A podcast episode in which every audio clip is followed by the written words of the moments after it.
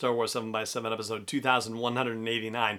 We ended June with an update on The Mandalorian Season 2, and we're starting July with a new publishing initiative tied to The Mandalorian.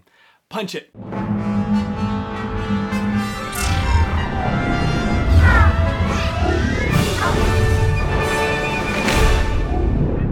Rebel Rouser. I'm Allen Voivod, and this is Star Wars 7 by 7 your daily dose of Star Wars joy.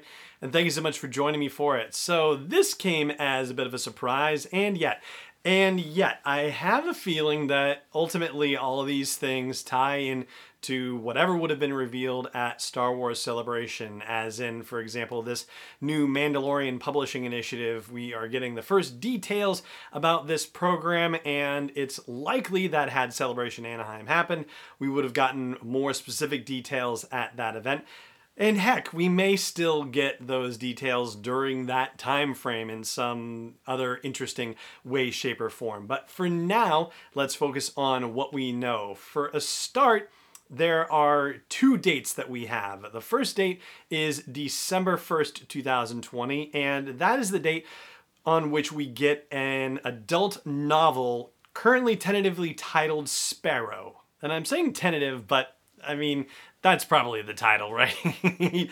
but when you go to the Penguin Random House website, there's just a listing for something called Sparrow, and the only thing it says is that it's in the category of space opera, aha, and that it's an upcoming book from Penguin Random House. It says nothing else. If you go to the Penguin Random House website and you come across that listing, you wouldn't even know it had anything to do with Star Wars. And just for fun, a quick internet search about the meaning of sparrows simplicity, community, joy, and protection. Those are words that come up. And additionally, it's also, I guess, a sacred bird to the goddess Aphrodite, the goddess of love. So, you know, take that for what you will. In Star Wars canon, there are occasional references to sparrows, like, for example, a song sparrow was mentioned in Dooku Jedi, Jedi Lost, according to Wikipedia. There's a thatch sparrow that's mentioned in Aftermath, again, thanks to Wikipedia.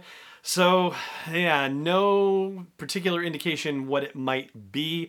And the, you know, little missiles that came out of his brace are whistling birds, which, you know, makes one think of sparrows in a way. I think of sparrow, you know, almost like, you know, a little bird, almost like something that you would say to a child, like that would be a nickname you might give. It's also, you know, a name you might give a child in general anyway, but yeah, so now we get to wonder for the next oh gosh, it's coming out August, September, November, November, five months. So five months from today, we will find out uh, what the deal is with Sparrow. We'll probably find out a little bit sooner, at least, you know, some top line things. anyway, the other date we know is December 15th, and that is the date on which the art of Star Wars The Mandalorian for season one will be released. It is another one of those beautiful art of books.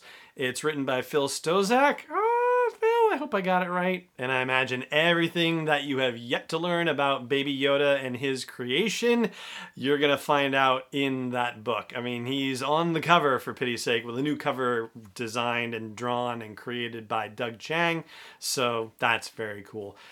These are just a couple of the things that have been announced as part of this new Mandalorian publishing initiative. There is also going to be an ultimate visual guide by Pablo Hidalgo. There is no release date on that just yet. I did poke around the DK Publishing website, and so far, no release date as of yet. There's also going to be a level 2 reader, like a young kids reader called Allies and Enemies. There will be an 8x8 storybook with a title to be revealed later. There's also going to be a junior novelization, and that is coming from Joe Schreiber. That, well, when you see the word novelization, that suggests that it's going to be based on content that's already been produced, but there's no indication yet as to what it's a novelization of. Is it a novelization of season one or season two or of only certain episodes thereof? We don't yet know. Obviously, that's another bit of information that is yet to be revealed. But what they also did say is that there were going to be Mandalorian inspired comics coming from both Marvel and IDW Publishing. And oh goodness, magazine, novelty, and coloring and activity titles are on the way from Titan, Studio Fun, Crayola, Thunder Bay Press, Disney Publishing Worldwide, and Dreamtivity. So, um, and also a little golden book of the Mandalorian too. it's gonna be fun.